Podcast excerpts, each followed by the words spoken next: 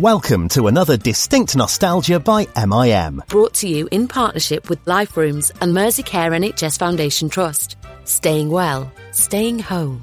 Distinct Nostalgia's meeting one of the young emerging British TV stars of the 1990s who managed to make it big in the United States. Jack Davenport, who many also remember in the comedy Coupling, first rose to fame as Miles in the cult BBC Two drama This Life. The hit series, which first burst onto our screens in 1996, was hugely popular among 20 somethings of the day, and it catapulted Jack to huge stardom and a major career in Hollywood. Jack's appeared in a plethora of movies, including the Pirates of the Caribbean films, Kingsman, The Secret Service, Guernica, A United Kingdom, and his favourite, the psychological thriller, The Talented Mr. Ripley, alongside a stellar cast, Matt Damon, Jude Law, Gwyneth Paltrow, Cate Blanchett, and the late Philip Seymour Hoffman. Ashley's been having a long chat to Jack from his home in Connecticut about the work that seems the most special to him, This Life and Ripley. It's a good one, this, and quite a coup, actually. Enjoy. Great to talk to you, Jack. I've followed your career all the way through from this life through to today, so we'll major probably on this life because that's the thing most a lot of people remember uh, probably here in the UK and, and certainly for people listening to distinct nostalgia you know that's the the thing they'll probably get the most nostalgic about. It, it's terrifying to think it's now that show has now entered the realm of deep nostalgia but it's true. It is it's, true it is true and you're talking about 1996 aren't we? And we've already spoken to Jason and I spoke to uh, uh, Danielle about uh, about this life and of course both of them say that you're all sort of you're all basically wet behind the ears when it first started. You didn't really know what you were. Oh, I'm, I'm soaking behind the ears. I mean, we none, none of us had done anything really. Um, it was, I mean, none more so than myself and probably Andy. We were the youngest. And, you know, I'd literally just left university and Andy had just left RADA. So we were like, yeah, I mean, it was it was the earliest of early days for us, for sure. But I gather one of your first jobs was actually starring in a play, and uh, and it had some connection with June Brown. You were telling me before uh, before we started recording. Um, the very first job I ever did, ever, I was 18 and I was in a theatre production of Hamlet on a, on a tour, and her husband, long since deceased was in it. And when we played Brighton, she came to see it. And we, we were all like in some pub near the theatre after the show. And it was a pub with a very sort of theatrical interior. Next time we speak to June, she has no, she won't remember this, but she was sitting in a corner table, and we literally we were so excited that June Brown was in the pub. We lined up. It was like meeting the Queen, and we all had a little separate audience with the Queen, and she was very lovely. And you can tell her that 18 year old me has never forgotten it.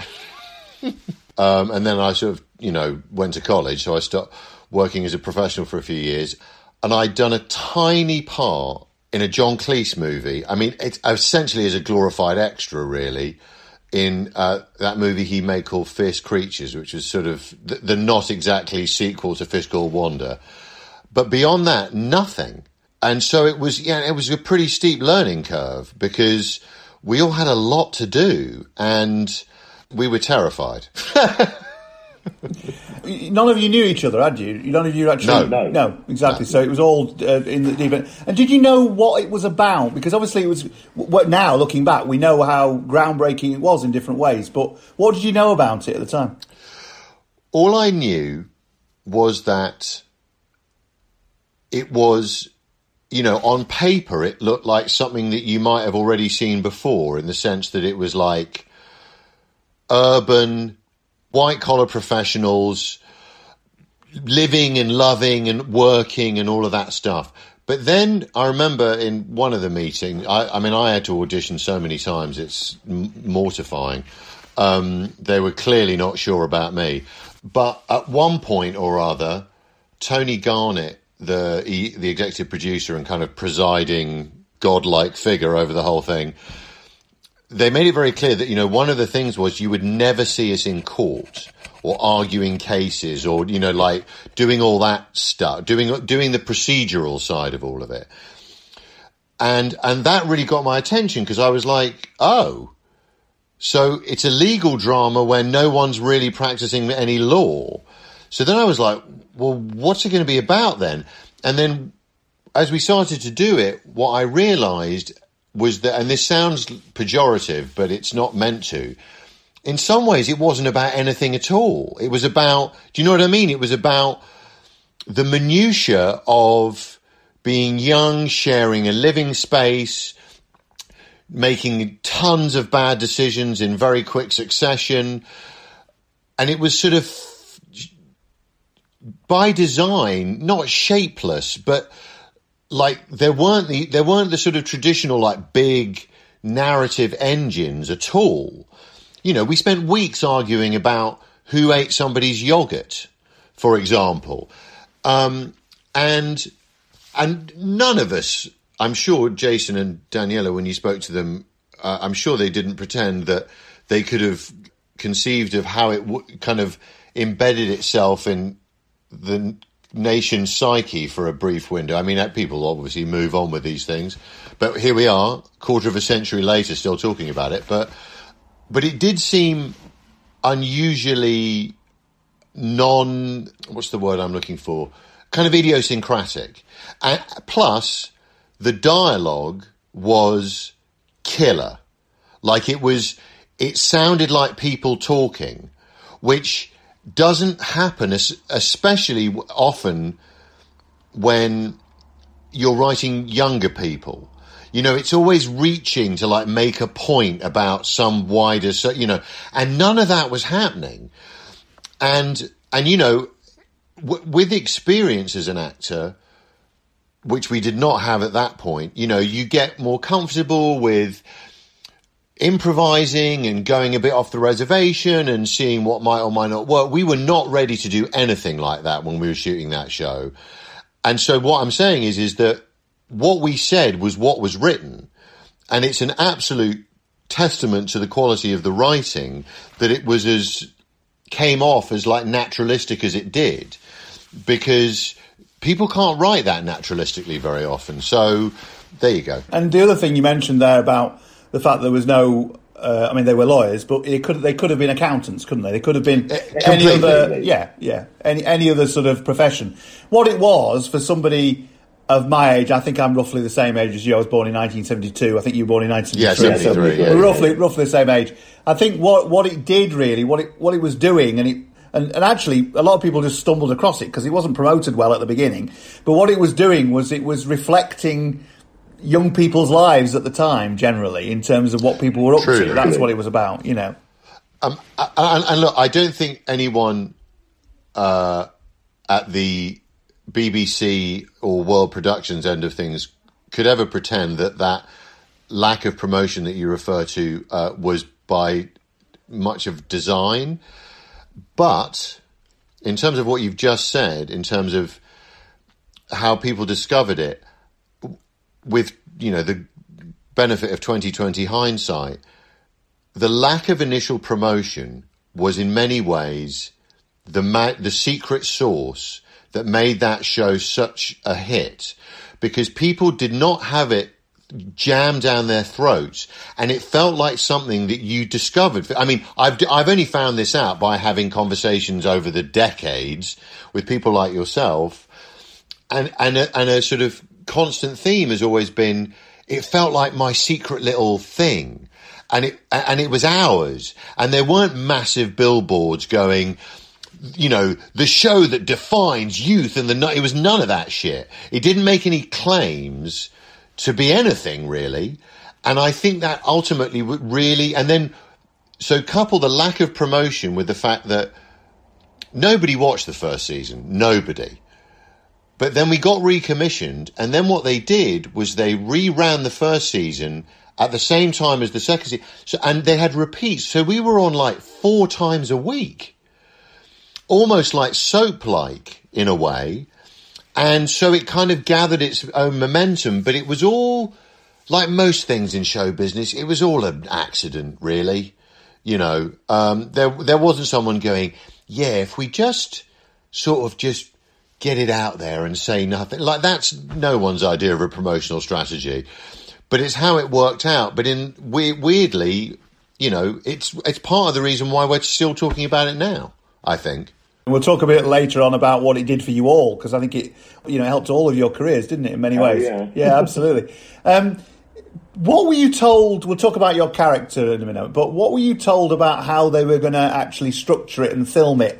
Because, of course, that was different, wasn't it? That was groundbreaking at the time. It was. They didn't tell us much, but again, with years of subsequent experience, I've been able to kind of retroactively figure out what they were up to. And it's pretty clever, actually, because so on an um, on a normal quote unquote TV show, you're to make de- be making decent progress. You should be shooting like five to six pages, maybe seven, six pages a day, right? That's pretty standard. On this life, we shot like 14 a day, which is like the kind of pace on like a daytime soap opera in the States where they have, it's all studio lighting and they have multiple cameras and it, you know, and you can knock off that much material in a day. But we had one camera and we were shooting it like a traditional television drama. So what they did was they would, we'd rehearse the scene and then the the the director of photography and the opera the the camera operator on that show they're always you know one of the most important people there in, on this life. They were even more important because so they'd watch the rehearsal and then they'd sort of see where we would stand and what we were doing. And then they'd set up the camera in a position that would take in as much of the action as possible in one go, right? And sh- and again, traditionally shoot the wide shot, but then rather than move the camera, because by moving the camera you've got to adjust all the lights. We didn't have time for that, so then they move in closer and closer and closer off that one axis, right? And they get what they can, and someone gets a lovely close up that's just their face, but the person whose back was to the camera when they did the rehearsal was fucked, really and we used to joke about how, you know, like some of our biggest emotional scenes, you just see the back of our ear because that was how it was. But so we shoot, we get closer and closer and closer. By this time, the camera operator has shot the scene six times. So he really, really knows what the action is and sometimes the kind of extraneous detail, like I might put my cup down or whatever it is. And then when it was all done, they do a take where literally he would do that signature thing where he'd wobble about and you know the camera would whip over and you know there would be some you know something on a counter or a hand doing this or whatever it was. And this is where the trick trickery part comes in. When you're editing if you cut into that shot where it's moving around and then you cut back out it feels like you've moved around the room but you haven't. You've, so you've shot the whole scene off one axis. But that's the only way, if you've got one camera, that you can shoot 14 pages a day. And so it became the kind of house style through expediency, basically. And it also, of course, probably by design, I'm sure they had planned it this way in some way, that wobbliness gave it a kind of raw it. Uh, I mean, look, I have not seen an episode of This Life for 25 years. I don't. I don't know if it. I'm sure it's pretty feels pretty dated at this point. But at the time, I think it probably felt. You know, it's like with costume drama. As soon as you go handheld, and it's it completely changes the feel of it. And this was our way of doing that, but it was really more to do with the fact that how do we shoot uh, roughly twice as much as the average television drama uh, does in a day, and I mean, th- th- that's how we got a second season without anybody watching the first one because it was cheap as chips to make. Um, and and so that's why. There you go. That's a long answer. Did it have any? Uh, I mean, what did that mean for the actors, though? I mean, obviously you mentioned that there were various bits where you'd be an- maybe a bit annoyed that you know you're. We no, you know what? But that's the thing. Uh, we weren't really annoyed. We were so excited to be working, and we were so excited to have such great parts. You know, it was like we were well aware that for people of our age, which is like our early to mid twenties, with this kind of material, we were like, if you want to do, us to do it with a bag over our heads, we'll do it. Uh, We don't care. And and so it was more after the fact, because of course at the time we all watched it with the rest of you because we were because we were like really excited. We were like, shit, we're on TV. Who who'd have thought it? And so uh, over time, you became aware that occasionally you'd have these moments because you're not really aware of it in in the moment. You're just trying to play the scene. Uh, and then you'd be like, "Oh wow, that's that scene where I broke up with blah blah blah," and I was, you know, I managed to like squeeze a couple of tears out, but oh, it's the back of my neck, or whatever. It was also lit realistically as well, wasn't it? In the sense of it was, you know, it was how re- it felt real in the sense. You know, a lot of programs are overlit. You know, Emmerdale is really overlit. You know what I mean? That wasn't, was mm. it? Well, and that's exactly so to what I was saying about daytime soap operas. Yeah, those shows are really overlit because the only way something like Emmerdale or EastEnders or whatever can get through all that stuff so quickly is most of the time they're in a studio. We weren't on in a, the first season. We were in a, a, terrace of old Victorian houses.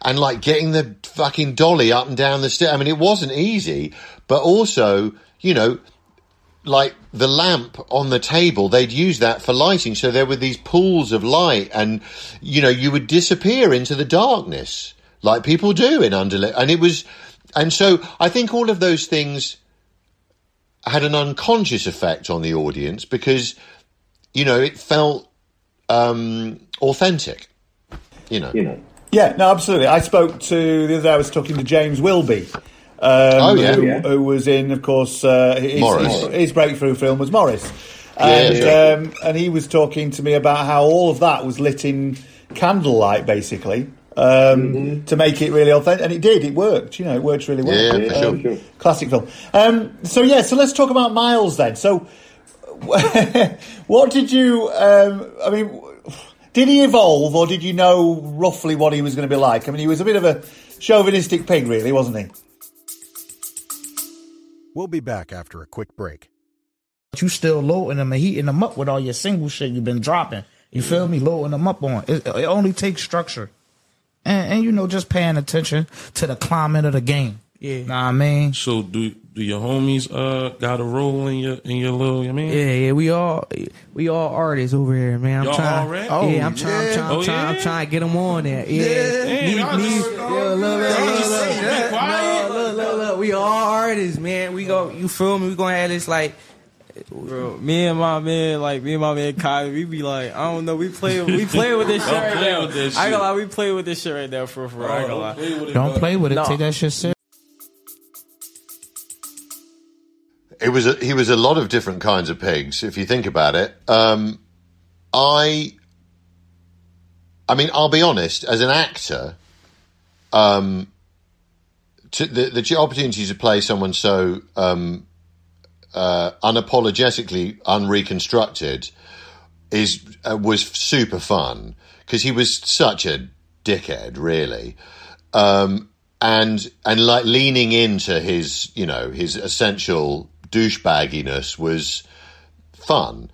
And and again one of the things i think that the show was so smart about was that no i didn't go through some road to damascus conversion where suddenly i i became less homophobic and uh, probably i mean the, the homophobia alone was pretty I mean, there's a line I say to Warren, I've never forgotten it, uh, where I'm like, I can't believe I had to say that out loud on television.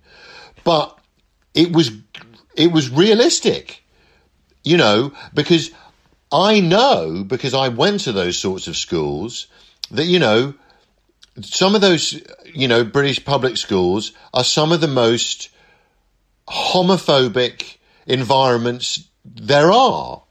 And people come out of the other end of that with those kinds of attitudes. So why pretend otherwise?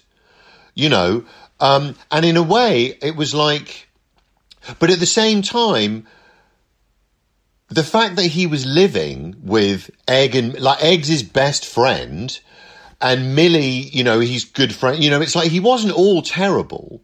So you know, I was very grateful for the fact they didn't um, try to, you know, make him a better, better, more rounded person who learned from his mistakes. I mean, look, if if any responsible television drama really stuck to its guns, it would be to reiterate the point that people generally don't change, right? Um, and and so, if I I was quite in, inside, I was kind of a bit kind of gleeful that I was, you know, getting to just be this really kind of. It's quite fun to do that. Um, and, and, and the show, you know, the show benefited from having a character that was like that too, um, because in that regard, you know, uh, the one thing this life did, I think, by kind of stealth in a way, was it was a bit of a kind of rainbow nation, you know, all races, uh, sexualities, you name it, all packed into one little petri dish, and you know, like and and see what happens. And in some ways, the, the the existence of that house with those kinds of people in it is somewhat improbable, but it allowed for interesting drama as a result. Yeah, I mean, it was, it's very interesting. I mean, I've, I'm, you know, I'm bisexual. Um, I watched it. I, I found uh, Warren's character, you know, Jason's character as Warren was, for me, was was a sea change in terms of, you know, this was long before Queer as Folk and things like that. I remember. It really was. Yeah, exactly. So, so that was fantastic. But what I liked about it, really, um, if I'm being honest, is and, and Miles did change a bit over time. He, he, he, he mellowed here and there. But yeah. what was really interesting about it was, and, and this never really gets tackled in soaps and things, is the fact that the straight and the gay or gay bi worlds or bisexuality really isn't looked at by anybody still, to be honest. But that's another another story, another topic. But um, the, the straight and gay, gay worlds are actually quite different in a way, in the terms of you know Miles. Um, for me, was like several people in my family when it came to you know they'd they'd often be they could talk on the surface about being people being gay, but they, they, they didn't really like the detail, if you know what I mean. And it was, it was quite they found it quite hard. And and that what, what was interesting was that that sort of contrast between Warren's character coming in and being obviously quite quite nervous at first, but then become, turning into himself and and whatever, yeah. and your character um, and the the, the the, the clashes between the different types of. I mean, I mean, Egg wasn't bothered about anything, was he? He was just no. nothing bothered him.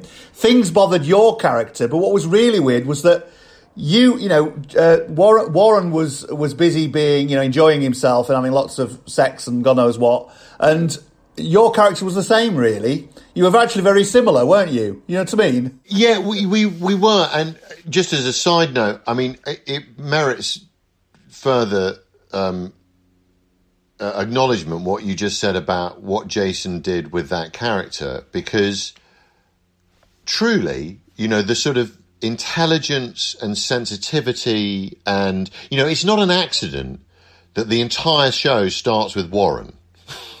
it's not an accident. It could have been any one of those characters and they chose that one in that setting. And it's it's important. It sets the tone and and he did such a beautiful job.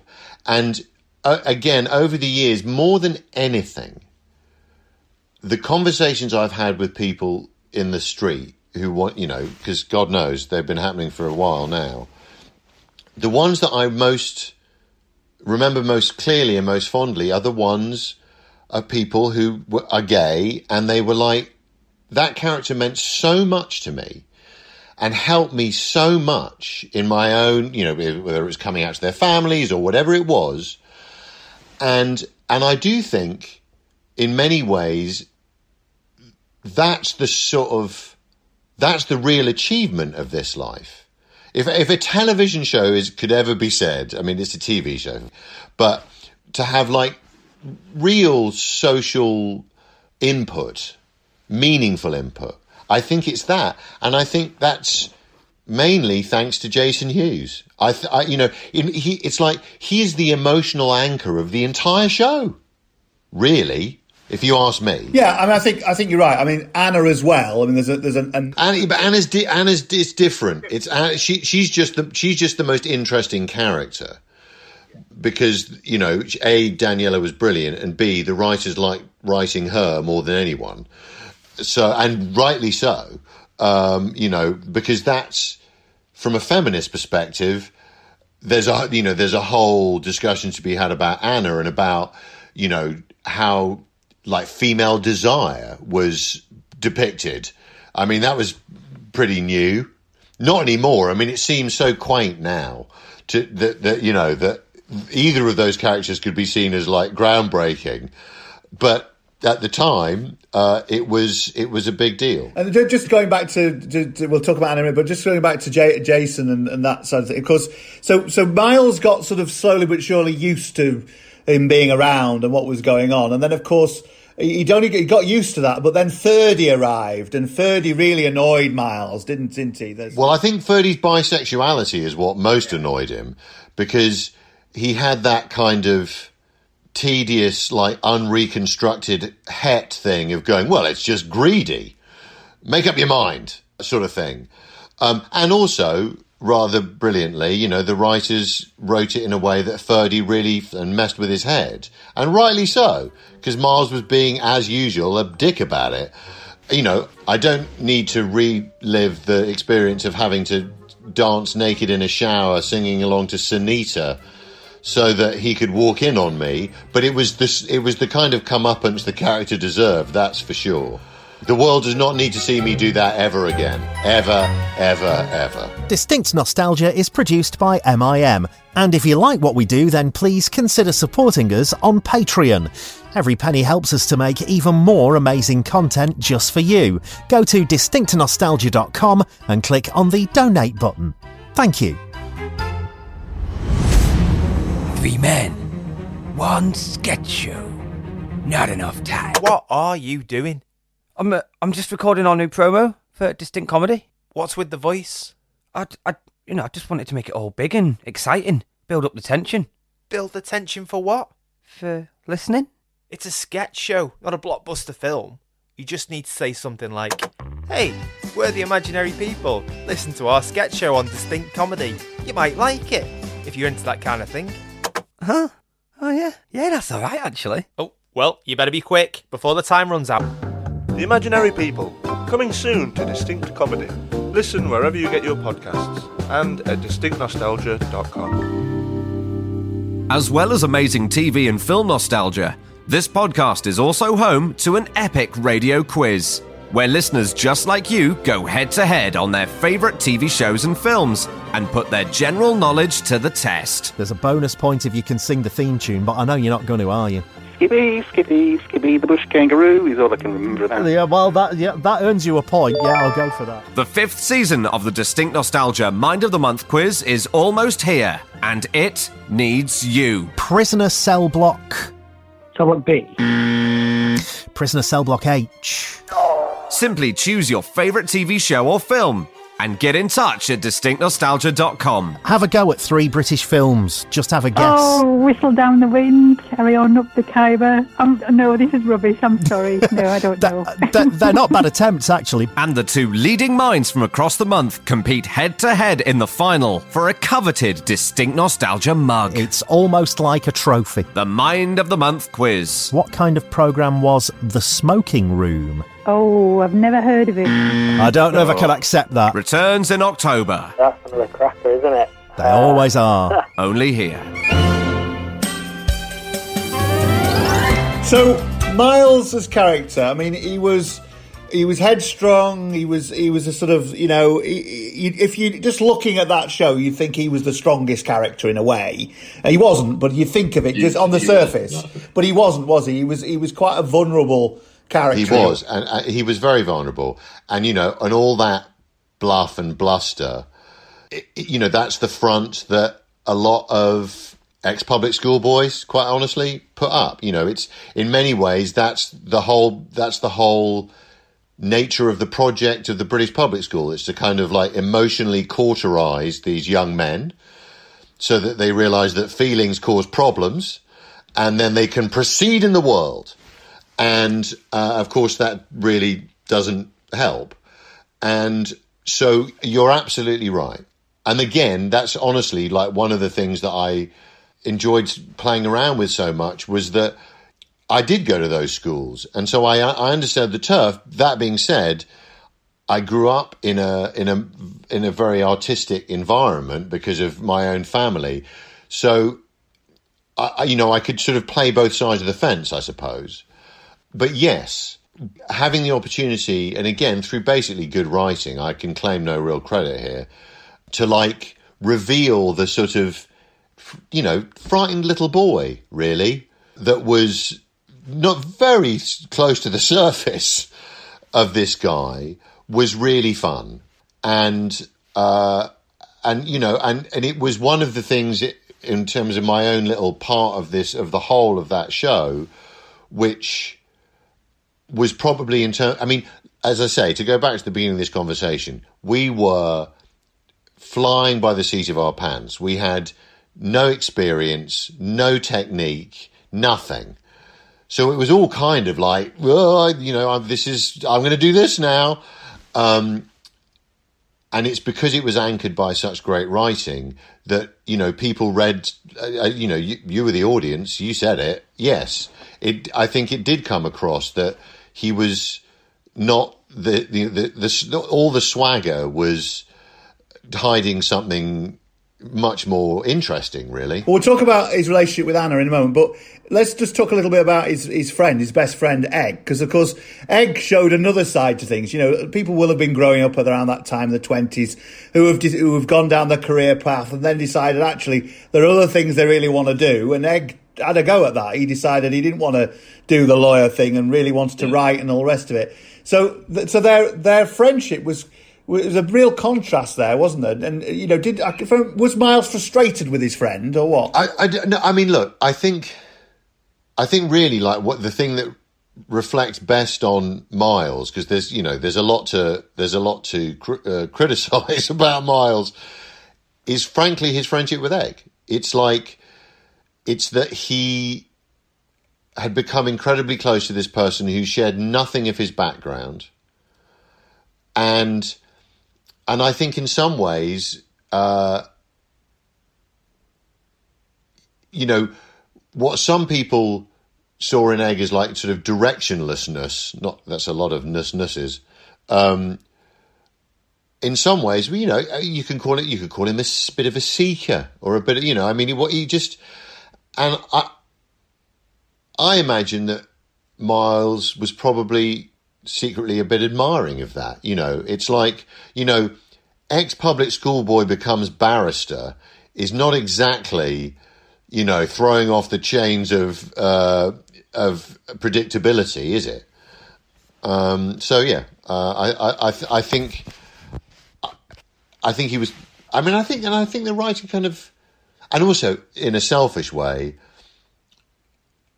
because they wrote it this way. You know, when Egg's really floating in space in the story, after twelve hours in the office, it's nice for Miles to come home and have someone to drink beer and get high with. I mean, you know, who's it's like it's like we're still students. So uh, I, Miles thought about himself more often than not. So I don't know how uh, generous I should be about his uh, enjoyment of eggs. But but egg egg when it came to anything controversial or something that Miles wasn't happy with, Egg sort of helped to temper Miles a bit, didn't he? Because Egg was never Egg was never bothered about anything, was he? Really? Let's face it. Not really, and and and again, you know, for dramatic purposes, you needed a character who could do that.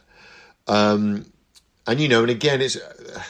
I mean, to, you know, talk about nostalgia, but you know, I've now known these people for nearly half my life, and you know, one of the things about Andy is is the directionlessness aside, because obviously Andy's done quite well for himself uh, over the years. He is that guy. He is one of the nicest, warmest, most generous people I will ever know. You know, he not only was he the best man at my fake television wedding, he was the best man at my actual wedding. Um, so, uh, you know, um, and it was sort of, you know, we were the show was mining that side of Andy really, um, and and again that sort of that does make me, you know, I, it was that made it, so much of the making of the show such a happy experience for me because I got to hang out with this lovely guy and just sort of pretend we'd been friends forever. It's not a bad way to earn a living. Uh, absolutely, absolutely. Let's talk then a little bit about your relationship, Miles's relationship with Anna. This on and off sort of relationship. Yes. He was, she was determined to puncture his ego a bit, wasn't she? But she was also determined to sort of, you know, seduce him as well at some point, kind of thing. Tell us a bit about that and, and how it sort of came about and how you how you felt about. It. I mean, she's a brilliant actress, so tell us a bit about that. I mean, look, there's there's a lot already been said about that relationship. Uh, you're absolutely right. You know, when on on a few occasions during my so-called career, I have had the privilege of like being in the room when exactly the right actor meets exactly the right part. Happens less often than you'd hope. Casting is really difficult, right? And in that instance, that happened. And a lot of, and you know, most of the time it was just, it was just so fun to play because it was like almost everything my character said her character would just call bullshit on it every time, and then you'd off you'd go, and it was, you know, just a kind of surf around in those waters, and um, and also have, again, I mean, it's not that unusual, but I suppose in a sustained way, it was a bit unusual for the time. You know, you have this like very, you know, white, middle class, male, privileged guy just getting constantly called out by, you know, a, a, a girl from, I guess, Glasgow, from a very different background from him. And you get to see how quickly he really likes it because he knows how much of it is bullshit you know, it's like she calls it and he's like, You're right. You're right. I'm full of shit. And and and I think you know the the the interesting thing about that relationship is that from that they they become mutually eh, sort of entranced with each other. Probably ultimately destructively, but it made for good television. Yeah, I mean, it was it was it was great. It was great. It was a you know it was a real on and on off thing, and it was also nice when we mentioned um, Jason, of course, uh, is from Wales, and Anna is from Scotland. And actually, in a way, when you think back, there weren't actually that many Welsh or Scottish No. voices on TV at all. You know. No, I mean there, there were, but there, but it, it, but yeah, I know what you mean. Um, uh, well, there certainly weren't many gay Welsh voices. That's for damn sure. Uh, and there and there probably weren't that many feisty, empowered. Uh, probably not. Um, obviously, th- everything's changed so much for the better in that regard, and even more so today, and rightly so. Um, but I, yeah, I th- I guess it was. I mean, look, there were other things about the character that were, and we've touched on them a bit, that were sort of um, genre defying or whatever. Uh, and and you know, a lot of it, and this and this is somewhat a link to Anna's relationship with Miles, was you know the way female desire was presented. She was like, I want that, and I'm going to go for that, or I don't want that. And in some ways, it was admirable, and in other ways, you saw how it kind of messed her up a bit. But it was unapologetic, and and also it was sort of like you know, traditionally in those sorts of shows, my character would be the one that just, you know, roams over the savannah, you know, killing and fucking as, you know, as he goes. And it was, it was different. That power was, you know, I'm the one who ends up, you know, domesticated by the end of it. You know, she's, she's still a wild animal. She well, she she in particular, the one I remember all, always is when she uh, she seduced um, John Egg's Shep- John Shepard. John no, there's the, that the dad, but there's John Shepard's character, Oh yeah, I forgot. She she she basically seduced everybody. and and he was he was eaten alive really with that, and he was he fe- he fell in love with her overnight, and of course she didn't want anything to do with it. Yes, that was quite good because he was that character was so cocky, and then suddenly he was just like this sort of uh, m- uh, mooning lapdog. Uh, it was good. Yeah, I forgot about that. And, and then, of course, as you say, there was the, the when he when when she ended up uh, going off with with Egg's uh, dad.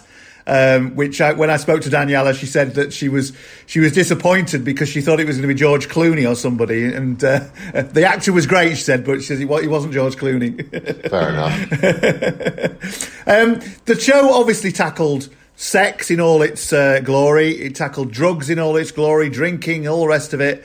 Um, you know, and I suppose in that sense, it was groundbreaking in another way, wasn't it? And in, in a way, I don't know what it's like in America now, but actually over here, we've we've probably in certain areas we started to be a little bit more conservative with our our sort of um, portrayal of things like that. So you know, I wonder if actually that no holds barred sort of way in which this life was was done at that time, whether or not we'll ever get that again, really, in a way, combined together. I should think so. I mean, you know, there are so many platforms now. You know, uh, uh, the, the, and you know, it, it's it's almost quaint if you think about it. Uh, how taboo busting, ha ha, the show apparently, you know, seemed to be. Because now it's like, I mean, not, I, I, I don't think so. I think, I think, you know, I, I mean, you're quite right to say that the reactionary forces of all sorts of things are worryingly uh, sweeping the globe, it would appear. But I, I, I don't know. I don't think we're headed for the Handmaid's Tale quite yet. Um, I mean, I hope not. Um, but I, I think it's you know it's in and of its time, and and part of what gives it meaning to people from that time is is the things we've discussed, which is that it. I mean, I've said this a million times about the show, but it's in terms of what your question. It's like the the thing that was genuinely uh, groundbreaking, and, and you know, with a capital G, perhaps, is in shows about young people pinballing around and making lots of bad decisions on television up to the point of that show. And bear in mind, it's also like the mid 90s, so we're still deep in uh, AIDS, paranoia, and all of that stuff. It's like if you slept around, you died. If you took drugs, you overdosed. Like it, there was a sort of moral component to all of these things. It's like if you do these things, bad things will happen to you. Well, we all know, whilst that's a possibility, also often people just have a really good time.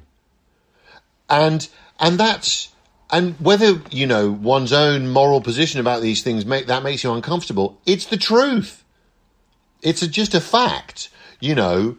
Um, and I think people really responded to that. They responded to the lack of um, a sort of hectoring moral framework, which so much of television in particular, cinema less so, you know, te- of course now television is like the is like the the much more daring playground than movies because un- unless you're wearing you know a superhero costume you can't make a movie these days. But back then it was different. And and, and so yeah I, I think that um I think it's not a lack of morality. It was more like if anything if I'm honest I th- felt it was like moral clarity. Uh, truly it was like who are we kidding here it's it's it's ridiculous to pretend that if a young person does this thing or this thing, which they're going to do, because you know we all want to try everything. Yeah, I mean, as I said at the beginning, you know, it just felt for those of us around at the time of that similar age that it was a reflection of of us, and that was that that was very, very, very re- refreshing. And I think it did lead to other things. I think other things changed. You know, some of the soaps altered in terms of the way they portrayed characters and things like that. Now, you came back and did it. You came back and did a reunion ten years later. Yeah. How how was that for you? As an experience, it was utterly delightful. Uh, you know, from a completely selfish point of view, I think all of us, but speaking for myself, I was like, what a laugh. Um, I get to spend another month with all these people again and just play these characters just one more time. And, but I also, uh, by that time, had had enough experience where I was like, and you know what's going to happen? It's going to get shat on from a great height because people because it means so much to people. It's going to be by de- definition disappointing. Why? Because it's a one-off, and in a one-off, there have to be lots of there has to be lots of plot, and there had you know and resolution and this and that, all the things that the that the series didn't traffic in. And um, and you might have muted yourself. Um, uh, maybe. I, I am muting myself to make sure it doesn't come. Oh, I see. I'm sorry. Um, you're doing that very well. Um, so all the things the show didn't traffic in, or did traffic in to begin with, doing something that's a 90 minute film where stuff has to happen, was. People were going to go. And, and, you know, and guess what? It came out, and people were like, "Well, it wasn't like the show," and I'm like, "No shit, it wasn't like the show. What did you think it was going to be?" Um, but I was like, I, I, mean, in my son's bedroom in New York, there I have a there is a photo. I don't have. I really don't have any pictures of myself doing my job around the house. It's not a thing I do, right? But I've got one picture, and it's in his room, and it's me and Andy and Jason sitting on some steps when we were shooting that thing, and uh, and and that's why I did it. I was like, I you know, uh, not I wasn't doing it for the for you guys. I was doing it for me. Um, and and actually, to be honest, I thought it was kind of a good script. I thought I, I thought these characters were all quite plausibly um, these people. At the, you know, at this point, and I thought Amy did a bit of a bang up job, but I also knew we were just sticking our heads in the lion's mouth in terms of, I mean, look, I could care less, honestly, what people felt about it.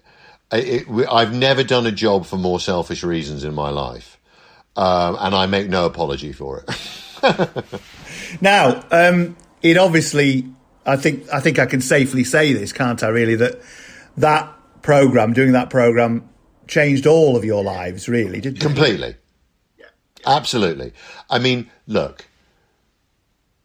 First of all, uh, there's only a couple of other things that I've done in the subsequent 25 years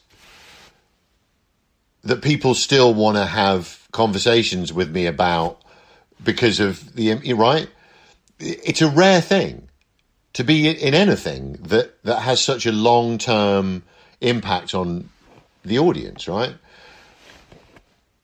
And of course, for all of us, because we were, you know, we were young. Like, talk about a break. I mean, um, it, you know, like there was this weird moment as well, like in the second season, where you know, like we, it was a the show was a thing at this point, and then this thing that you know does happen in our business where if you're the hot young things in the hot show, suddenly you just get invited to everything by people you've never met before and will never meet again. And we were all collectively, we we're like, I remember there was like one night we all ended up, we were all in Richard Branson's house for no reason, right? Um, being given champagne and, it was like, what the fuck is happening? Um, and, there were award ceremonies and there was this and there was that. But in terms of like being in a shop window, I'd say for all of us, it gave us like a, a, a booster rocket that lasted for a, a decade. I mean, pa- past 10 years, it's like you have to kind of. I mean, I'm always happy to talk about this life for sentimental reasons, really. Um, but I, I, I wouldn't be very comfortable talking about any of the dozens of other things I've done subsequently, years and years after the event, because uh, you know it's it it's just fil- it's just film and TV. I mean, I- they're they're they're important to people, but it's like I'm not I'm not one for like sifting through my back catalogue and being like, oh, you remember when I, you know, that that, that whole th- makes me thing makes me feel very uncomfortable. But but it was such a um, formative experience for us all. It truly, it was like it was like college. It was like being at college again. Uh, but we were but we were professionals, so called, for the first time in our lives, and and and boy, we did it. I mean, we owe you know we owe Amy, we owe Tony, we owe Jane Fallon, we owe Sam Miller. I, I, I cannot tell you.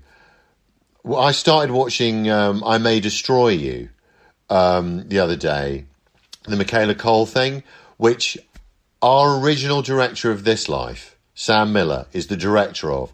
And I was watching it and I was like, way to go, Sam. You've done it again. You know, it was, it's a very This Lifey feeling show in a way. You know, it's like, it's as, it's like as edgy now as This Life was then. And I'm like, man, these people are still doing that stuff. That's just unbelievably amazing. Um, and yeah, we we we have a lot to thank it for. My goodness me, did the, the, the offers come in very, very quickly then after this life? they did for they did. Yeah, I mean, suddenly, yeah, they did. They really did. I mean, it's like we all pretty much worked pretty non-stop for. I mean, look, I mean. I don't uh, touch wood. We're a, uh, a superstitious lot actors, but until COVID, um, I I've been very fortunate to work pretty consistently, and in and in some ways, I got my. I mean, listen, I got my entire grounding in how to work in front of a camera from those two years because we we got so much experience in such a short space of time, and so it was like the combination of, you know, if if you're in the hot show, then people just want you because you were in the show. It's sort of, but at the same time, we also got.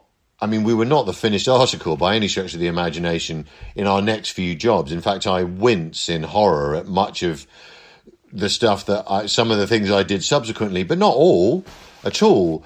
But but we did have a lot of it for people of our age. After one job, like we we'd done a lot of, we'd had a chance to play a lot of different emotions and moods and all sorts, and and it was so you know we did have something to bring to the next party, whichever the, what we were invited to. Um, but yeah, I mean, talk about a, a a booster rocket. Yeah, it was big deal. If nobody was told what you were meant to do, if there weren't any rules, we would be living in a totally different format. A brand new podcast featuring rarely heard voices from across the UK and around the world. Bisexuality is not really understood because people have biphobic tendencies. And the second you mention bisexual, just their ears pick up. Contemporary conversations around bisexuality. Oh, well, you, you're still confused, right? No, I'm not confused. We are questioned so much more than people when they come out as straight or gay. It's intense pressure of like, am I sure? You're literally like monitoring yourself. Every episode will include a very personal story as we try to paint a real picture of bisexual Britain. This is Bisexual Brunch, available now wherever you get your podcasts. Space. Not so long ago. In a time of intergalactic turmoil, the peaceful tyranny of the Galactic Empire is forever being threatened by evil anarchist forces. What was that? Morning. Anarchist forces have launched a surprise attack on the Sun Crusher's outer defense craft. Only the Sun Crusher space station can bring order back to the Empire. This is not a drill, although they probably are using drills. And only one man and one robot have the administration skills to keep bureaucracy burning bright. You are so anal. Oh, don't be ridiculous, Brack. I don't even have an anus. That's an exhaust port. Meet Brack Nubar That's my payslip, isn't it? It's completely blank. and X769C. My gang ho mode has been engaged.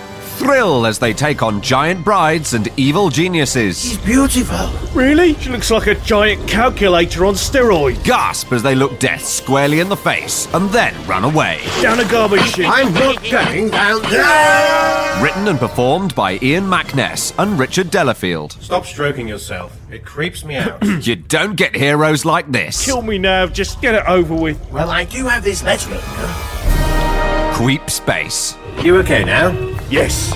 So I can stop holding your hand. Yes. Available every Saturday on Distinct Comedy. Search for Distinct Comedy wherever you get your podcasts.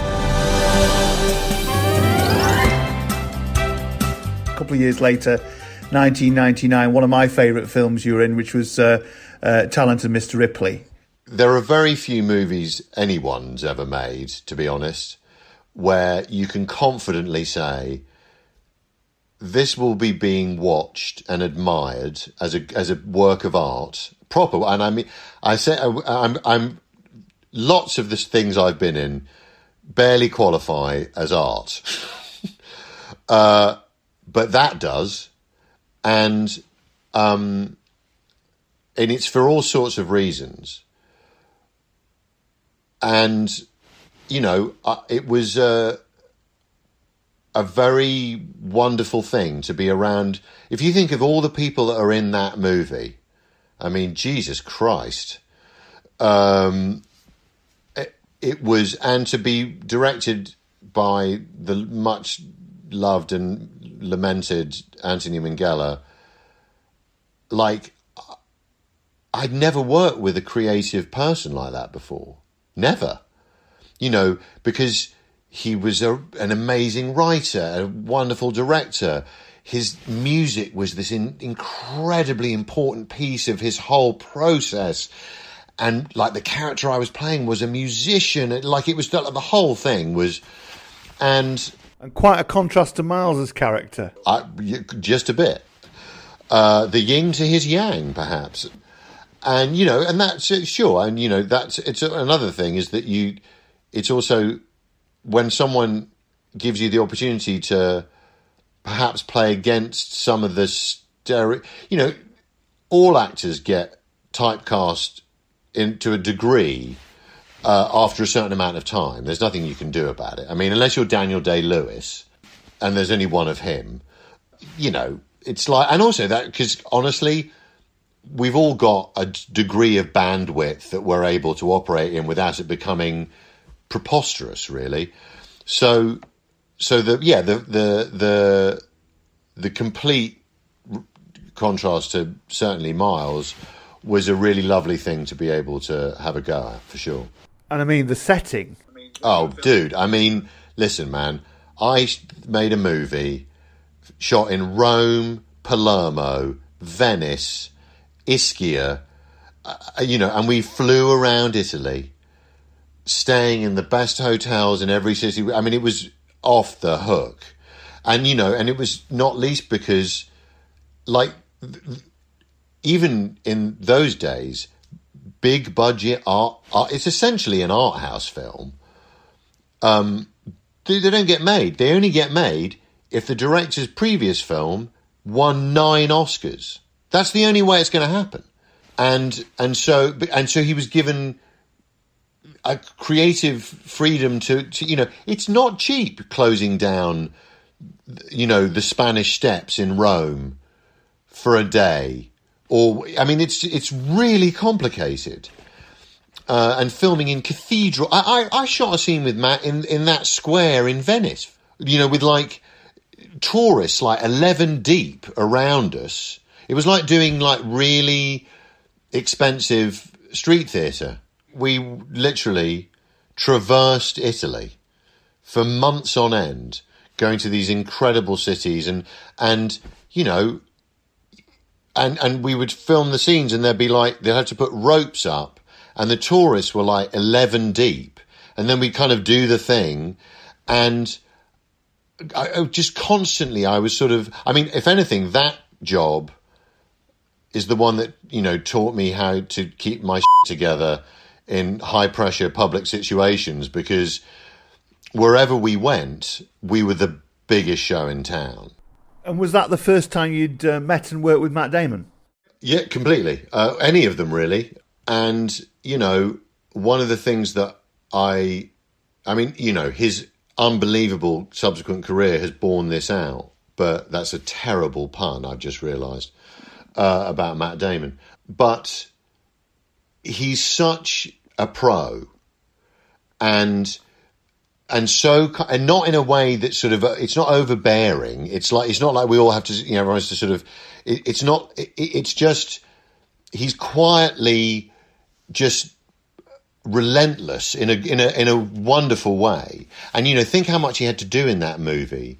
And uh, we, in fact, we um, there's a scene that was actually cut from the movie, but they used the sound bed of it where he has a complete nervous breakdown in, with me, and just the uh, immediacy of how he did it, in the given all the other stuff he was having to do, and I remember just thinking, Jesus, this guy's an animal.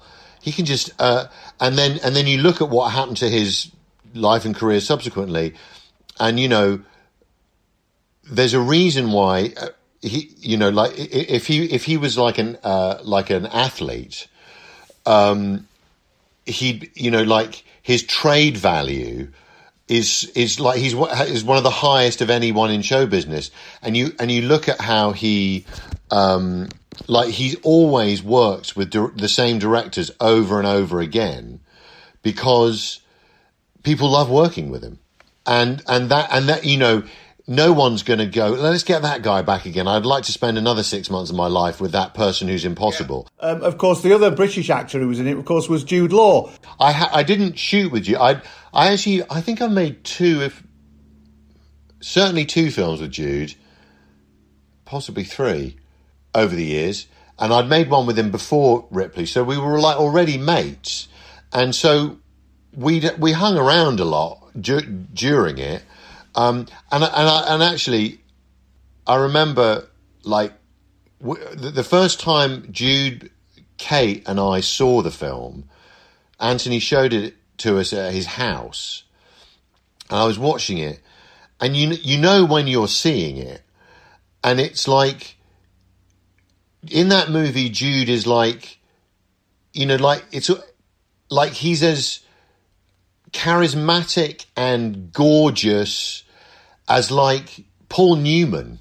Quite, you know, like like he's right up there in that movie, uh, and and I said to him at the time, you know, I was like, strap yourself in, mate, because you are about you know, I mean, makes out like I was so able to see the future, but you know it when you see it. And I was like, this is like, I mean, he was already very successful before then, but it went to a whole other level after that. And rightly so. He's, you know, it's, you know, to bring to life a character that everyone everyone talks about all the time, and they're like, he's this, you know, they talk about how charismatic and like it's like being close to the sun and all of that stuff. It's like if you're playing that guy, good luck, you know. And he just did it, you know, and he's been doing it ever since. my my favourite scene in that is well, I love all the scenes actually, but my favourite scene in that is when they're in the in the bar and they're doing the the Americano Oh. music. It's Yeah, yeah, fantastic. yeah. It's lovely. It's really really nice. Yeah. But the great thing about that film was, like all be- all good films, is when you go you go to the cinema and you don't know anything about it at all. I watched that without knowing any of the twists and turns. I've not read anything about it, and there's so many great twists and turns in it. It's just a brilliant brilliant film.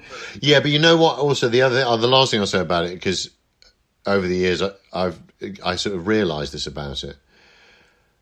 You know, when you go out and you shilling for a movie and you're, you know, doing junkets and all that, you know, you sort of develop sound bites about whatever it is and, you know, blah, blah, blah. And one of the, you know, time honoured platitudes about literally like any, anything is, you know, if you can find a way to go, oh, yes, this movie slash TV show slash play, whatever, you know, really explores some universal human themes, right?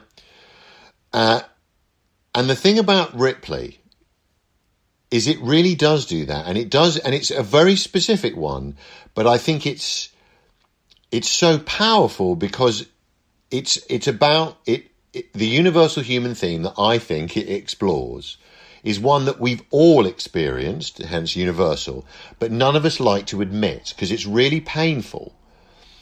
And it is this, which is what it feels like to be excluded. Everybody knows what that feels like, even people who apparently are really popular. And it really gets to the heart of something deeply human. And so to have this kind of gorgeous, sun kissed, you know, uh, you know, almost poetic s- setting for something that's like, for everybody really, is constitutes a kind of slightly dirty little secret about themselves, is that ache and pain of like not being in the sunlight. Because it happens. It happens to us all and and I think that's one of the many brilliant things about that movie but I think I've rarely met someone who if they want to talk about that film doesn't say at some point god it spoke to me and sometimes they can't even articulate why but I that's why I think it is but there you go No, absolutely. I absolutely agree. I mean, I, there are two movies. There's that one and another one that you weren't involved in, which was, uh, again, which was great and spoke to me in lots of different ways, which was The Crying Game, which I thought was another yeah. great film in that sense. You know, surprising all on the way. So in your, um, obviously you've done lots of, lots of other things since then, but so just, but you seem to talk about Talented Mr. Ripley very, very affectionately. Is that up there again with this life then, in terms of the, the things that you've done? Uh, but for, for a completely different reasons. Uh, uh, in the sense that the, mainly the reason is, um, in broad terms, uh, very few movies, rightly so, should be considered like stone cold classics, right? They're rare for a reason. It's really hard to make a movie, one, and it's even harder to make a movie that somehow stands the test of time. And for reasons to do with, at base, Anthony Minghella's profound artistry, that movie is one of the only movies that I've, I've been in a few movies that people really liked, but like, I'm like when I was at college, I, you know, my degree is in film studies, right? I know that the film studies students of the future will study the talented Mr. Ripley. It will be the stuff of film clubs for for you know for as long as there are projectors, and that's rare. That's a really rare thing. So that's why I sort of, and so it's you know I'm. It's always sounds so hollow, but I'm you know I'm honoured that I was in it, and I'm also honoured in it. I mean, it's a side note, but also because I spent a lot of time with Phil Hoffman on that movie, hanging out. And we and we actually worked. I made another movie with Phil years later, again, in which we did not appear in the same scene. And you know, he's no longer with us. And I actually think in the years after Ripley, up until his death, not that it's ever really possible to rank these things, but I think he's one of the greatest actors I've ever I've ever seen, and I've seen a lot of them. Um, and and it it it you know that's and it's a, it's a sort of deep sadness that both he and Anthony are no longer with us, but um, but there was something about the places that Phil was able to go as an actor and the like talk about an ability to explore some of the most unsettling and darkest and also he was very funny but um just what an unbelie- unbelievable unbelievable actor one of the greatest there has ever been and ever will be in my view fabulous that's quite that's quite some tribute um in terms of your career you've ended up quite like quite a few british actors ended up settling in america Right. And, and you've done, and I know you've still done bits and bobs in Britain, and you've, yeah. you know the rest of it. I mean, how do you feel about that? Do you feel as though, I mean, I'm sure you like America, you like making stuff in America, but is there part of the you that would still like to be living in the UK and making films in the UK, or do you think it's just not possible to to do it at a certain level anymore? Um, well, uh, it, it is possible, and and you know, uh, in the decade and a half that I've not lived in the UK, I have come back and I've done a, a bunch of TV series, a few, quite a few movies. It's not. It's not through. It's it's not as sort of as thought out as that. Really, it's it's sort of like you know. I started making a you know a bunch of pirate movies, which then that took five years of my life to film three of them because movie making on that scale takes a lot of time. And then suddenly, for the better part of five years, I'd barely been in the UK. And then, you know, then a bit like we was talking about when this life did what this life did, suddenly that's doing something else. And it's working in America and, and, you know, I'm, I'm an actor who has trying to. I'm trying to put food on the table, and ultimately, and I, um, you know, I I found myself with an you know a decent calling card to try and kind of um, make opportunities for myself in Hollywood and. Hollywood and the UK, one is neither better or worse than the other. They could not be more different but it's not. Um, and, and, and, you know, and sort of, there's no sort of cultural sort of like I, am like, ugh, I want nothing. You know, there's nothing. It's not. It's not like that.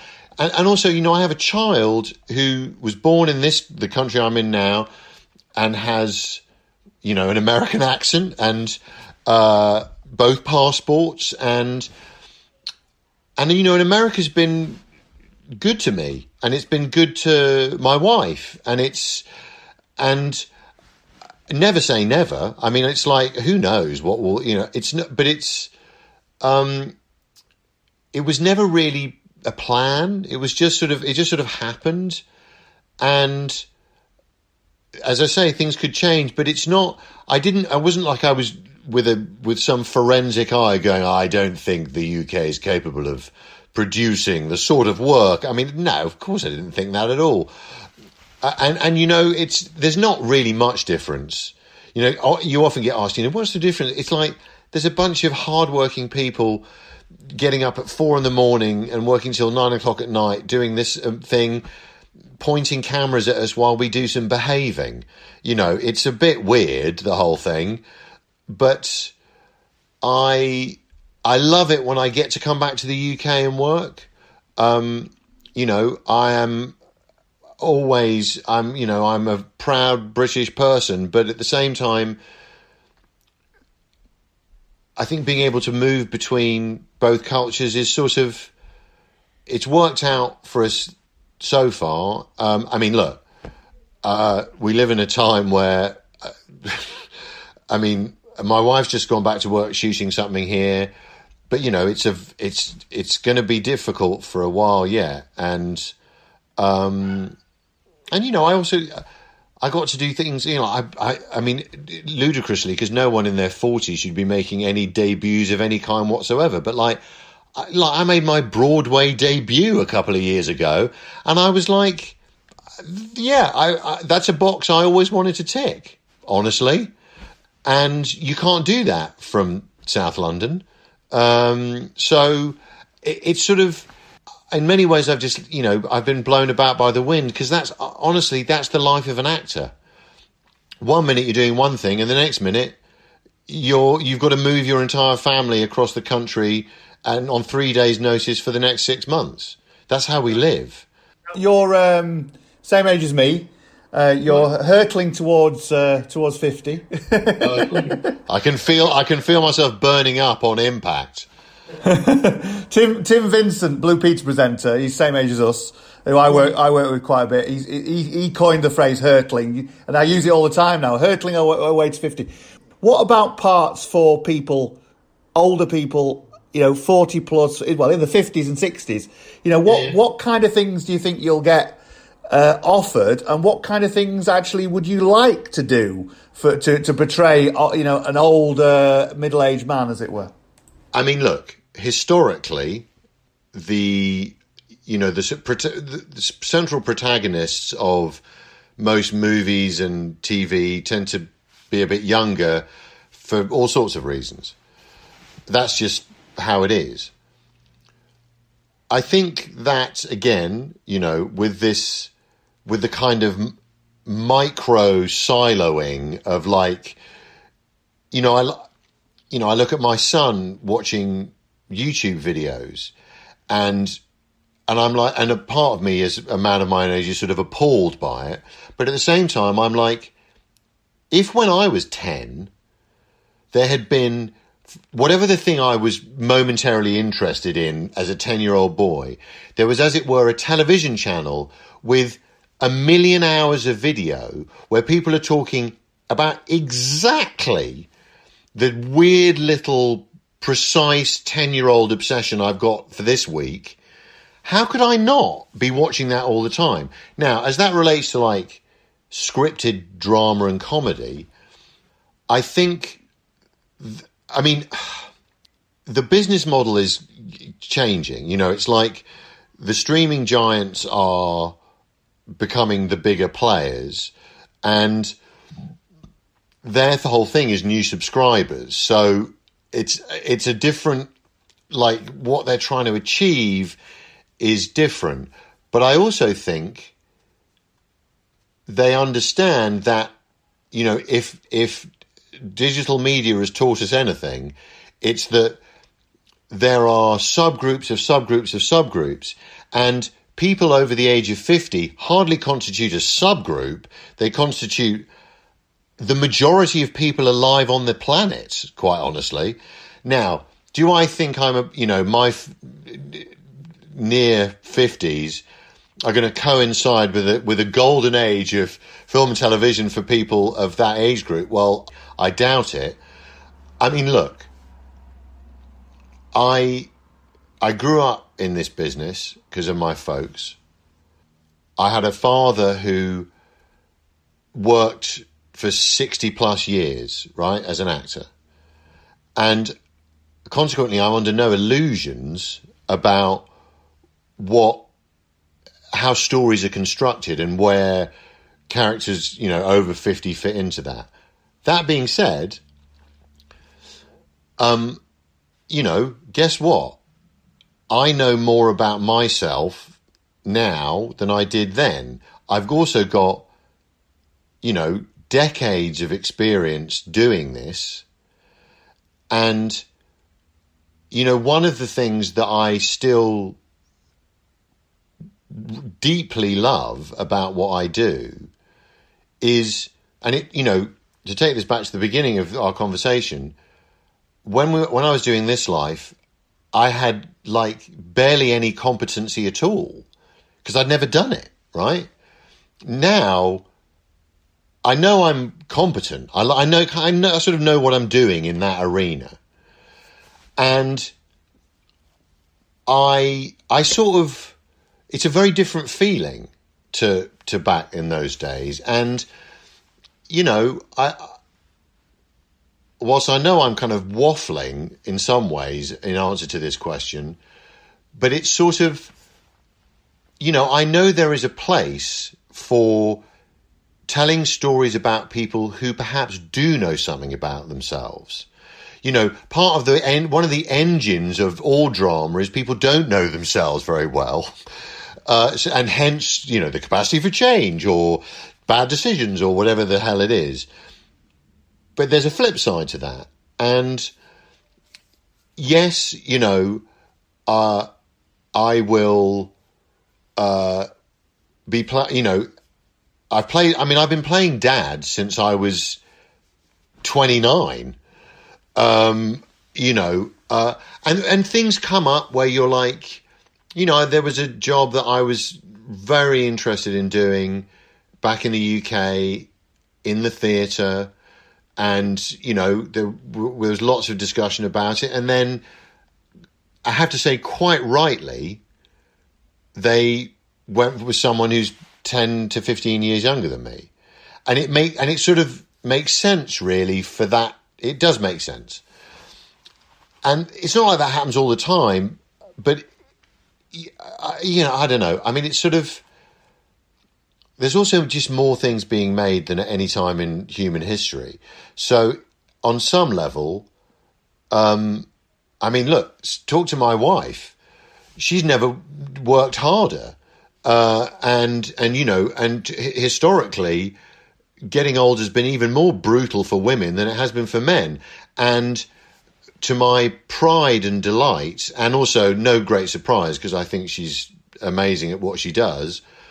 Um, I've watched her, you know, like soaring in ways that she's done in the past, but it's like, and in some ways, it's to do with the fact that she, of the accumulated experience of her own life. You know what I mean? It's like, I, I also understand that people who make, tell stories need people who know themselves as well. It's like, you know, you can't just have um, Harry Potter doesn't make any sense without grown ups. Um, there's always some grown ups in a story because otherwise it's just people float. This life had grown ups, for God's sake, right?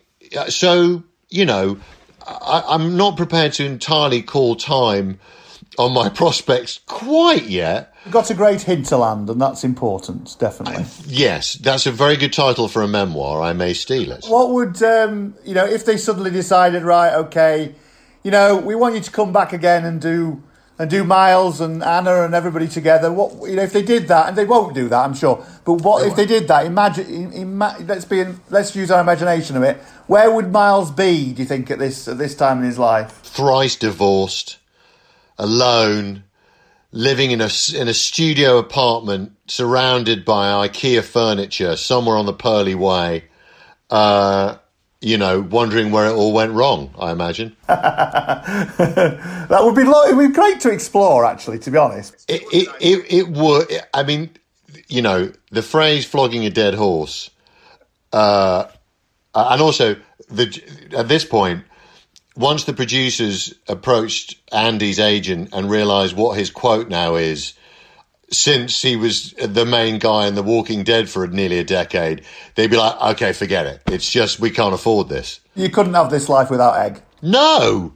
Um, and and look, honestly, I, I think you'd probably get a hard no from all of us at this point. It was it was self indulgent enough to go back for one time round ten years later, and as we've discussed, I was more than aware of my own levels of self indulgence in in agreeing to do it, and I think you know it's good to. I mean, we've had this conversation. I I've did one interview for the Guardian when apparently the show was like 25 years old. Uh, this is probably it.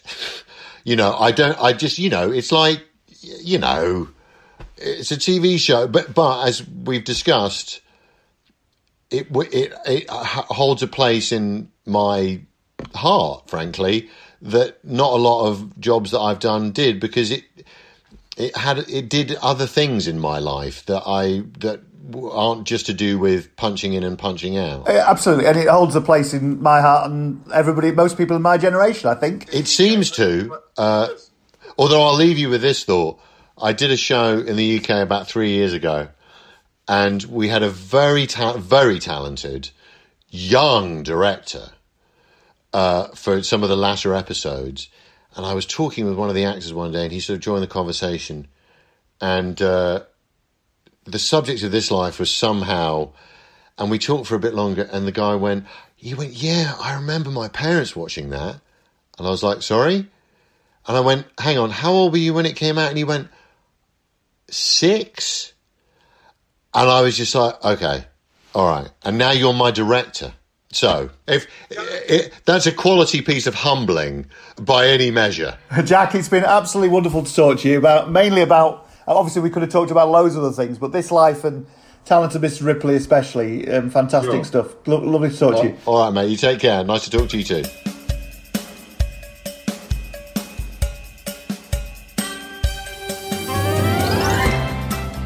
Distinct Nostalgia is produced by MIM, and there are loads more excellent shows to listen to on our website.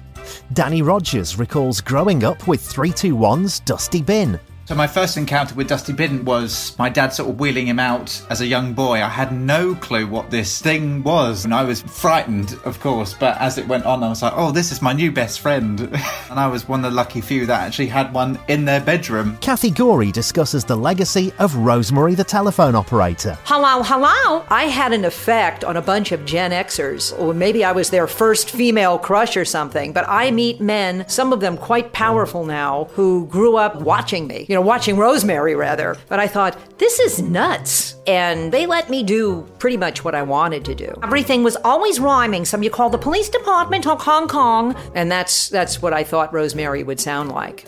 And John Boy himself talks about his childhood with the Waltons. It was really one of the great ensemble TV shows. I mean, we had 11 regulars. And although the story was told from John Boy's point of view, one of the great things about the show was the main story could be about the littlest kid one week, or it could be about the grandparents. So you had all this wonderful generational comprehensiveness about it. And so I would call it first and foremost a great ensemble. These programs and many more are available at distinctnostalgia.com or wherever you get your podcasts. Subscribe to be notified whenever a new episode becomes available. And if you like what we do, then please consider supporting us on Patreon.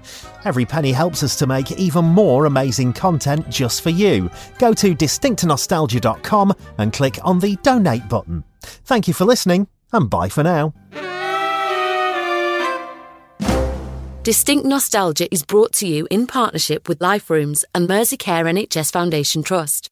We've lots of activities for you to do at home at liferooms.org. Staying well, staying home.